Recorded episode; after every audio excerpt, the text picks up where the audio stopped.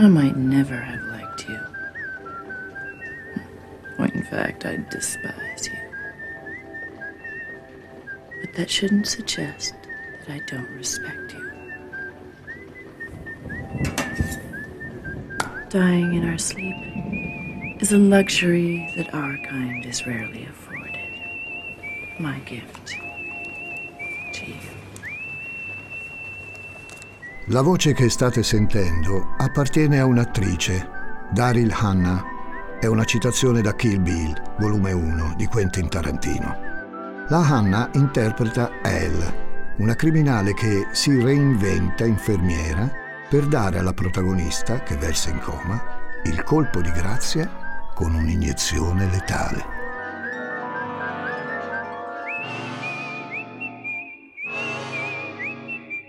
Proprio di iniezioni letali e di donne voglio parlarvi in questa puntata di Demoni Urbani. Vedete, beh, o meglio, sentite, noi abbiamo aperto l'episodio con la citazione da Tarantino e non l'abbiamo fatto a caso. Questa puntata e la storia a cui l'abbiamo dedicata deve molto alle cosiddette influenze culturali. Pensiamo per un attimo a quei film che ci hanno ispirato azioni particolari, che hanno definito momenti fondanti della nostra vita. Possono essere film, appunto, ma anche musiche, serie televisive, podcast, oppure libri. Ecco, libri. Esiste una tendenza che imperversa negli ambienti intellettuali che ogni tanto mi trovo anch'io a frequentare, per la quale bisogna sminuire il lavoro di quegli scrittori che, seppur ricchi di talento, firmano opere che godono di grande successo verso il grande pubblico. Quella dei detrattori, mi chiedo, e vi chiedo, miei affezionati, è invidia, puntiglio o rancore? Ma chi lo sa? Ce ne sono tanti di autori bravi e intellettuali, diciamo così, che riescono a intercettare il gusto popolare di notai, inservienti, finanzieri, artisti, infermieri. Uno di questi maestri della penna, un nome inviso ai pensatori ma amato dai lettori, è Paolo Coelho. Io invece, più modestamente, ma non troppo, sono Francesco Migliaccio.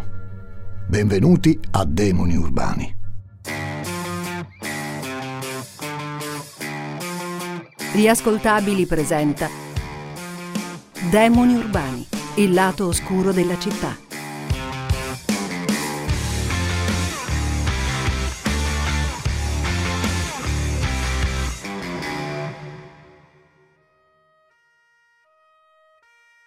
Quando un giudice ordina di perquisire una casa, non è mai per farsi gli affari dell'indagato.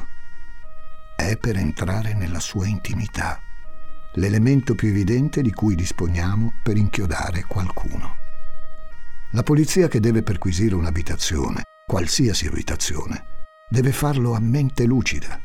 Non lasciarsi sconvolgere mai a livello emotivo da quello che troverà, e non sai quello che puoi scovare, soprattutto con certi soggetti. Devi mantenere i nervi saldi, però. Altrimenti è finita. Le auto degli inquirenti sfrecciano tra le strade di Tavernerio. Nemmeno seimila anime in provincia di Como. Una località tranquilla, ai piedi del monte. Un posto come un altro.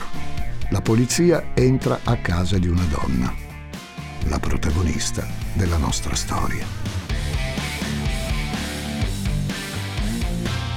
Questo podcast, lo sapete bene, si chiama Demoni Urbani.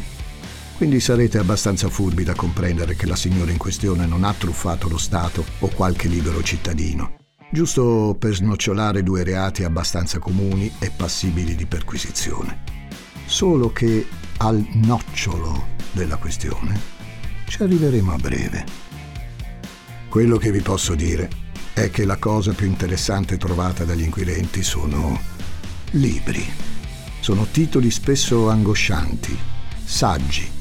Il tema è ora la bulimia, ora l'anoressia, ora la depressione, ora l'eutanasia. Opere di esperti, di specialisti, o anche romanzi firmati da autori abbastanza conosciuti. Donne invisibili di Fabiola de Clercq, Sprecata di Maria Orbacher, La morte è amica di Mary de Hennezel. E poi c'è Veronica decide di morire di Paolo Coelho. Veronica decide di morire è la storia di una donna, Veronica, appunto, che dopo un tentativo di suicidio si risveglia in una clinica, con il cuore indebolito, poco tempo da vivere e nuove persone da conoscere.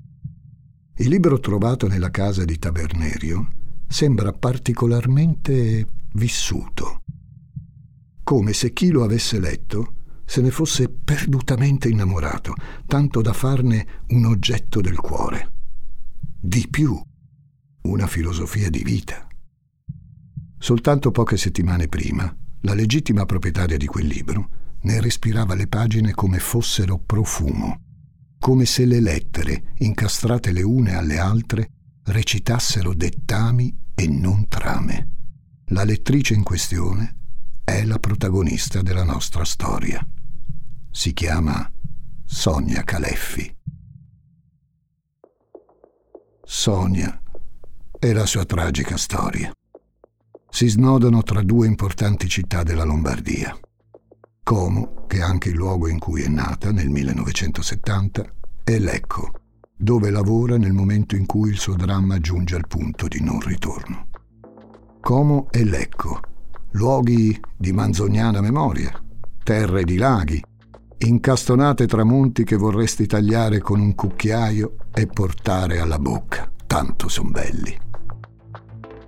La vita di Sonia è quella che non augureresti al tuo peggior nemico, quella di una persona che trattiene le sue emozioni, che non riesce a mostrare mai per come è veramente. Una vita mancata, non definita, impaurita. Sonia, già nei delicati anni dell'adolescenza, apre la porta ai mostri più terrorizzanti per una ragazza: la depressione e l'anoressia. Solo che lei non riesce a concedersi totalmente al suo male, lascia che le attanagli il cervello, che ne pregiudichi il pensiero, ma lotta con tutte le energie immaginabili per mantenere un contegno decoroso agli occhi dei genitori e di tutto il resto del mondo. Vorrebbe esplodere, finisce per implodere gradualmente. Cresce in un ambiente borghese, ovattato, dove tutti apprezzano la sua gentilezza, la sua inclinazione ad assecondare gli altri, ad accudirli. È solo una facciata della medaglia, però. L'instabilità della mente di Sonia stride con un progetto di vita regolare che la ragazza vuole perseguire a tutti i costi. Sono maglie che puoi allungare discretamente, per un po' di tempo. A un certo punto, però, si slabrano, soprattutto se stai facendo i conti con la tua vita. Un'esistenza normale. Sonia, con la Y al posto della I, dopo il diploma decide di continuare a vivere come tutti gli altri, scegliendo di ignorare l'ombra nera che giorno dopo giorno le mangiucchia parti importanti di spirito. È il millenovecentonovanta, Sonia ha venti anni. Si iscrive a una scuola per diventare infermiera professionale, la scuola dell'ospedale Valduce di Como. È, sulla carta, la persona perfetta per un lavoro di questo tipo. Ad aiutare le persone si è sempre interessata, forse perché sono altro da noi, o forse per altri motivi che odorano di congettura, più che di consapevolezza vera e propria. Tre anni dopo, il millenovecentonovantatré, nel percorso di convenzionalità che Sonia ha intrapreso, non può mancare una tappa obbligata per ogni giovane donna che voglia essere rispettata dalla società: il matrimonio. Quale brava ragazza non ha mai sognato l'abito bianco, la fiaba, le promesse davanti a Dio? Sonia non vuole rinunciarvi. Lei, anche se con discrezione, anche se minata dalle lacerazioni dell'anima, il pacchetto della vita lo vuole completo. È per questo che, dopo un fidanzamento lampo, sposa un falegname di Cernobbio. Tecnicamente lo ama, o perlomeno questo è quello che a Nostro Signore la Caleffi si ripromette di fare, per l'eternità. L'eternità, però, È un concetto discutibile quando la nostra testa non va bene. Sonia regge bene la sua impalcatura all'esterno, ma tra le mura di casa il disastro affiora minuto dopo minuto. Forse si è sposata con troppa leggerezza, prendendo sotto gamba la sua situazione mentale. Con il marito sono liti su liti, tensioni continue. Non c'è sentimento che tenga, eccezion fatta che per i demoni di Sonia. Quelli, continui, imperterriti, l'accompagnano sempre. Le hanno devastato l'esistenza, generato dubbi e incertezze. Paradossalmente, però, sono l'unica cosa stabile nella sua vita. Gli uomini, invece, vanno e vengono. Il fidanzamento lampo con il falegname, come vi avevamo detto prima, si tramuta in un matrimonio lampo e poi in un divorzio lampo. Sonia intanto inizia a lavorare come infermiera a Valduce di Como, reparto di endoscopia digestiva. Sono gli anni novanta, gli anni della sua realizzazione professionale. Quella umana, purtroppo, è sempre di più un miraggio. Il flop del suo matrimonio, la fine di un'altra relazione iniziata poco dopo, la sensazione che tutto sia inutile, che tutto sia uno sforzo a questo mondo. Sonia non ha mai smesso di vivere male, di pensare male, di mangiare male. Questo grande incubo che sono gli anni novanta per Sonia Caleffi sembrano non finire mai. La famosa realizzazione professionale di poco fa, peraltro, non arriva mai. La ragazza, martoriata dalla depressione, accumula scuse e assenze per non presentarsi sul posto di lavoro. Solo che l'altra Sonia, quella operosa, quella che risponde ai requisiti di una città, Como, che è attiva e produttiva, si sposta in più strutture, dove però mantiene solida la sua negligenza. In un gioco di sdoppiamento identitario che è estremamente affascinante per noi, ma umiliante e letale per lei. L'ospedale Valduce, l'ospedale Sant'Anna di Como, la casa di riposo e clinica Le Betulle di Appiano Gentile, la casa di riposo di Albese con Cassano, dove si occupa anche di pazienti con patologie psichiatriche significative, e poi, infine, il Manzoni di Lecco. Dal millenovecentonovantanove al duemilaquattro, come una girandola, la vita di Sonia si sposta in questi luoghi, dove indossa gli abiti della professione, dove dovrebbe incutere autorevolezza proprio lei, che ha fatto della frammentarietà uno stile di vita. Ha incontrato un radiologo, con cui abita a Tavernerio, in una villetta con cane, Margot. Come Veronica decide di morire. Tecnicamente l'incipit per un nuovo inizio, praticamente la cornice di un quadro desolante. Sonia, e questa volta non Veronica, decide di morire. quattro agosto duemiladue. A bordo della sua auto, la ragazza sceglie di schiantarsi contro un muro. Le va male, anzi, malissimo. È ancora viva. Ci proverà altre due volte. L'ultima iniettandosi una siringa con delle bolle d'aria. È il duemilaotto. Sonia Caleffi si sta preparando un'intervista in tivù. No, non è una star. O meglio, è la variazione nera di una star. I membri di questa troupe televisiva sono lì per intervistare lei. La conduttrice, una giornalista esperta di casi di cronaca nera, ha un'acconciatura cotonata, molto bella. Sembra dolce, empatica, ha un linguaggio tutto suo, un po' forbito. E per intervistarla è venuta fino al carcere di San Vittore, fino a Milano. Sonia è pronta. Si è truccata, si è preparata.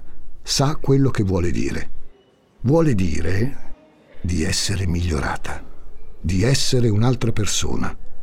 Ma un'altra persona rispetto a chi? Ciao, sono Intelligenza Artificiale, per gli amici A I. Cecilia Zagarrigo mi ha invitato a confrontarmi con Elisa Nicoli, Andrea Grieco, Marco Dixi e tanti altri famosi divulgatori. Gli ruberò il lavoro? Scopritelo ascoltando Intelligenza Reale.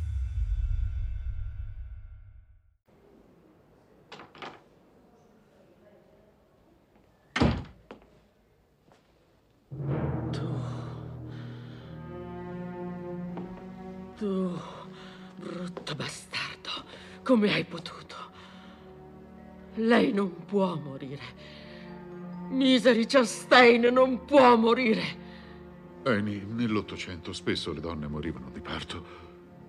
Ma è lo spirito che è importante e il suo spirito è ancora vivo. Non la voglio il suo spirito! Io voglio lei! E tu me l'hai ammazzata! No. Un altro film, un'altra citazione.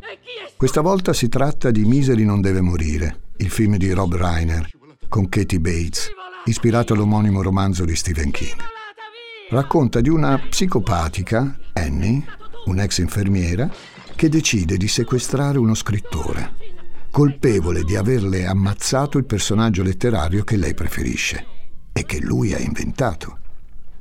Sonia e Annie hanno molto in comune: la professione, la passione per la letteratura e soprattutto enormi scissioni della personalità, voragini emotive che ispirano azioni terrificanti.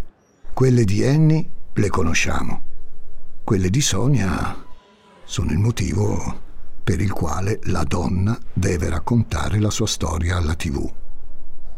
Il programma, per inciso, è Storie maledette, condotto dalla grande Franca Leosini. Facciamo un veloce passo indietro. L'intervista in tivù è datata al duemilaotto. A noi tocca viaggiare intorno al duemilaquattro, poco dopo l'ultimo tentativo di suicidio di Sonia. Forse lo fa per attirare l'attenzione, o forse vuole semplicemente lasciare questo mondo. Peccato che quando prova a farsi del male, fallisce sempre. E allora tanto vale rivolgersi agli altri, quegli altri che magari non possono rimproverarle niente. Gli ultimi che lei, da contratto, dovrebbe aiutare: malati terminali o molto, molto anziani. Mi dispiace molto per quello che è successo e chiedo perdono se è possibile. Non volevo che finissero così quei pazienti. Io praticavo quegli interventi perché mi piaceva che tutti accorressero in tempo a salvare i pazienti. Gli ospedali sono dei posti strani, luoghi asettici, avamposti di contemporaneità e di crudezze, di dolori, di distacco. Qualcuno vi dirà che sono posti di storie. Boh, sarà vero. Sembrano più etichette di comodo. Puoi prendere qualcuno che ha appena perso un caro e dirgli che tutto è successo in un posto di storie? Certo, lo è. Ma quante di queste sono storie che finiscono bene? Un ospedale è un ospedale. E il Manzoni di Lecco, in quanto tale, non fa eccezione. Pazienti, operatori sanitari, medici, infermieri, tutti corrono per salvare vite, per soprassedere a drammi che bloccano la vita delle persone. Sonia è una di queste.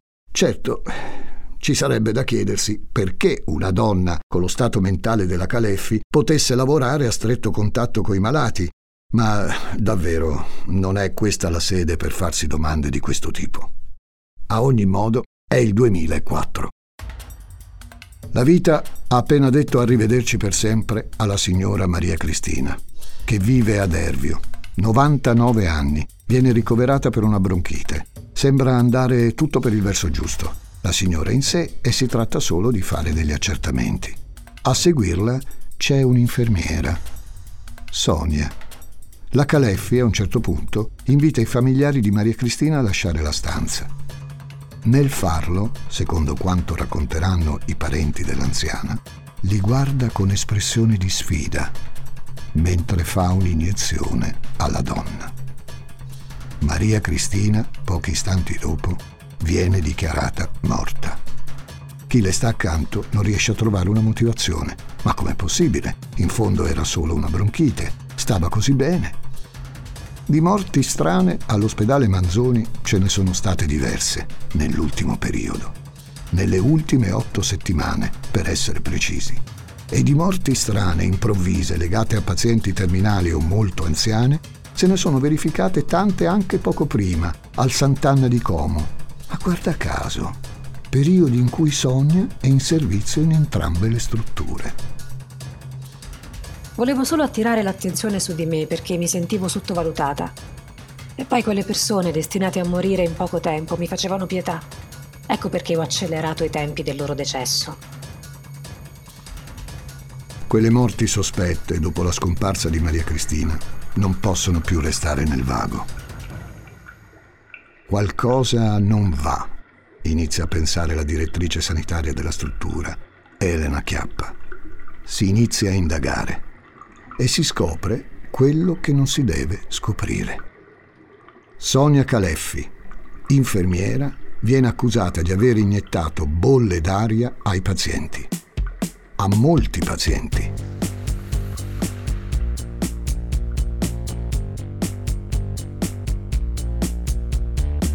Iniziano le perquisizioni, le ricerche. Casa di Sonia viene rivoltata come un calzino. Trovano Veronica decide di morire. E decine e decine di saggi sulla depressione, sull'anoressia e sull'eutanasia. La dolce morte. In parallelo, gli inquirenti trovano appunti e documenti sui pazienti, obiettivi e vittime di un lavoro preciso e certosino, il lavoro di Sonia. In ogni circostanza trovai l'ago permanente già in vena. All'estremità vi è un tappino che si apre e si chiude. Io, invece di mettere il farmaco, iniettavo l'aria con la siringa. Dopo, il paziente iniziava ad avere difficoltà respiratorie. Io praticavo allora quattro o cinque iniezioni d'aria da dieci centilitri, ma a seconda delle esigenze ne facevo di più o di meno. Una donna disturbata, dissociata, alla ricerca dell'approvazione e al contempo della tranquillità. Una personalità complessa che non puoi liquidare in poche battute e non aiutano nemmeno le sue stesse dichiarazioni. L'ho fatto perché volevo dimostrare quanto sono brava. Pensavo di provocare una situazione di emergenza in ospedale, di essere la prima ad accorrere per far vedere come avrei risolto brillantemente il dramma. Come si dice in gergo, per Sonia si spalancano le porte dei tribunali. La donna confessa quattro omicidi. La legge la inchioda per cinque. Maria Cristina, uccisa l'otto novembre del duemilaquattro. Biagio La Rosa, ucciso il ventisette settembre duemilaquattro. Teresa Lietti, morta il trenta settembre duemilaquattro. Ferdinando Negri, scomparso il cinque ottobre duemilaquattro. Elisa Colomba Riva, uccisa il due ottobre duemilaquattro. Ma ci sono anche due tentati omicidi, quello di Giuseppe Sacchi e quello di Francesco Ticli, oltre che svariate altre morti tra le corsie di Lecco e di Como. Molti casi vengono archiviati. Per altri basta una lapidaria insufficienza di prove. Enrico Bonalume, Margherita Menguzzo, Rita Cavenaghi, Gino Capra, Angela Viscardi, Carla Canali, Serafina Pone, tutti nomi i cui decessi vengono associati per qualche momento alle azioni dell'infermiera assassina. Sonia Caleffi viene arrestata, rinviata a giudizio, espedita nell'ospedale psichiatrico di Castiglione delle Stiviere. Le famiglie delle vittime vogliono giustizia, come legittimo che sia, mentre i media nazionali si interrogano sui moventi di questa apparente squilibrata, una donna dissociata dalla personalità martoriata. Per lei adoperano un'etichetta usata per altri assassini che hanno utilizzato modalità analoghe a quelle dell'infermiera. L'angelo della morte. Di solito sono nomi di comodo, che servono ai giornalisti per evitare di ripetere un nome all'interno di un articolo di un servizio. Fanno vendere più copie. Come ricorda un articolo di G Q Italia firmato da Edoardo Montolli l'otto novembre duemiladiciassette, Il perito del G I P è il professor Ugo Fornari, che ha studiato il caso e ritiene Caleffi capace di intendere e di volere. In udienza sostiene: Sonia Caleffi è una serial killer. Il dieci giugno duemilacinque, intanto, Sonia ritratta la confessione. Dice di non ricordare più nulla. Non è solo una contraddizione. È la riprova di come, per l'ennesima volta, l'esistenza di questa donna sia votata al doppio e alla scissione. La Sonia matta e quella lucida, quella timida e quella omicida, quella di buon cuore e quella spietata. Una e mille, come le mille bolle d'ossigeno con cui congeda per sempre i suoi pazienti. Chiedo perdono. Scusa per quello che ho fatto. Ora sono un'altra persona. In carcere mi hanno curata e se mi guardo indietro non mi ci ritrovo più. Per questo vorrei che mi fosse data un'altra possibilità. Vorrei poter ricominciare ad avere una vita. La giustizia intanto fa il suo corso, come si dice in questi casi. La sentenza emessa nel luglio duemilasei e riconfermata il tre marzo duemilaotto dalla Corte d'Assise d'Appello di Milano condanna Sonia Caleffi a venti anni di reclusione. Molti dei parenti delle vittime insorgono. Ma com'è possibile, solo venti anni, a una persona che in maniera efferata e crudele ha distrutto le vite di chi stava già soffrendo? Chissà se è un caso, in effetti, che Sonia, principessa delle debolezze, facesse la gradassa proprio con chi stava peggio di lei. Per vincere facile, per fare bella figura, per distruggere. Prima e dopo la condanna, San Vittore diventa la sua nuova casa e, paradossalmente, il suo nido di speranza. Rinchiusa in cella, Sonia vive una pararealtà che le garantisce nuovi equilibri. Trova lavoro come centralinista nel carcere e nel duemiladieci sposa un altro detenuto, conosciuto tramite lettere appassionate. Le nozze vengono preparate in cella, con rito civile. I genitori di Sonia, però, decidono di non partecipare. Quegli stessi genitori che, tuttavia, non hanno mai mancato di dimostrarle appoggio e sostegno. Le siamo sempre stati vicini, sia io che mia moglie. «Voi non avreste forse fatto lo stesso se fosse stata vostra figlia?» ha dichiarato suo padre, Nicola. «Non le abbiamo fatto mancare il nostro affetto, mai. Non l'abbiamo mai lasciata sola».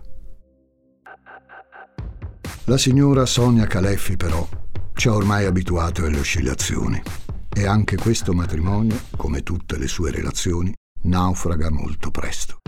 Ma non importa. Se l'amore va male, l'iter giudiziario procede meglio. Complici indulto e buona condotta. Il primo ottobre duemiladiciotto Sonia è fuori.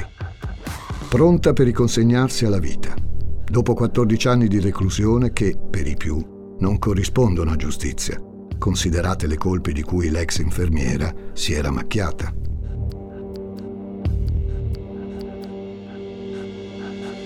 Quello che si nasconde nella mente di questa donna, di questa infermiera così sofferente, resta ancora un mistero. Il suo senso di smarrimento, la sua confusione, il dolore e la consapevolezza di una vita trattenuta stridono con la precisione maniacale che ha imbastito nel suo tremendo piano omicida. Esercitare pressione su uno stantuffo che spinge l'aria e che toglie la vita le ha restituito un sentimento di energia e di potenza che ha dimenticato, o che forse non ha mai conosciuto. La sua, di libertà, passa attraverso quella degli altri. Gli altri, ossessione per la Veronica di Coelho, strumento di potere, per Sonia Caleffi. Secondo un'indiscrezione pubblicata dal quotidiano Il Giornale nell'estate del duemiladiciannove, Sonia sarebbe stata avvistata all'ospedale Niguarda di Milano. Strano, vero? pare sia stata chiamata ad assistere un misterioso filantropo che ha speso gran parte della sua vita a riabilitare ex detenuti, assumendoli nelle cooperative di cui è proprietario. Ex detenuti ed ex detenute, come Sonia. Lui è del millenovecentotrentasette. U D M sono apparentemente le sue iniziali. L'uomo, ammalato, non ha rapporti stretti con la famiglia, che ha consentito ad affidare il parente alle cure di Sonia. Al Niguarda non ha mai prestato servizio, ma pensate alla stranezza della cosa, a quasi da film.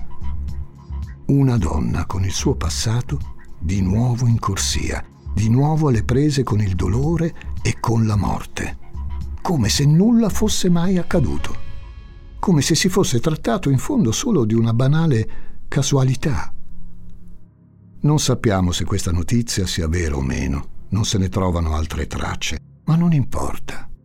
Sarebbe una nuova testimonianza di un'identità frammentaria e per niente regolare, nonostante la regolarità fosse proprio quello che sognava in gioventù.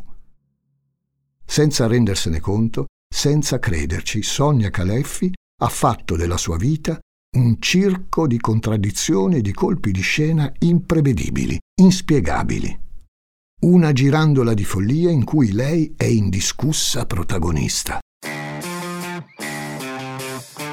E sapete, al di là degli orrori che ha commesso, il ruolo di protagonista se l'è giocato bene.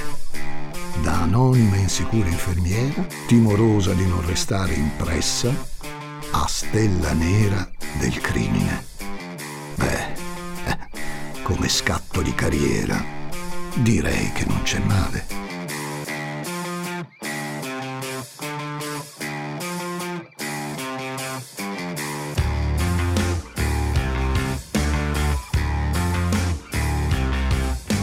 Demoni Urbani è una serie originale degli Ascoltabili, a cura di Simone Spoladori, condotta da Francesco Migliaccio. Questa puntata è stata scritta da Giuseppe Paternò Raddusa, editing e sound design di Francesco Campeotto e Alessandro Lupini, prodotto da Giacomo Zito e Ilaria Villani. Tutti i diritti riservati per gli Ascoltabili.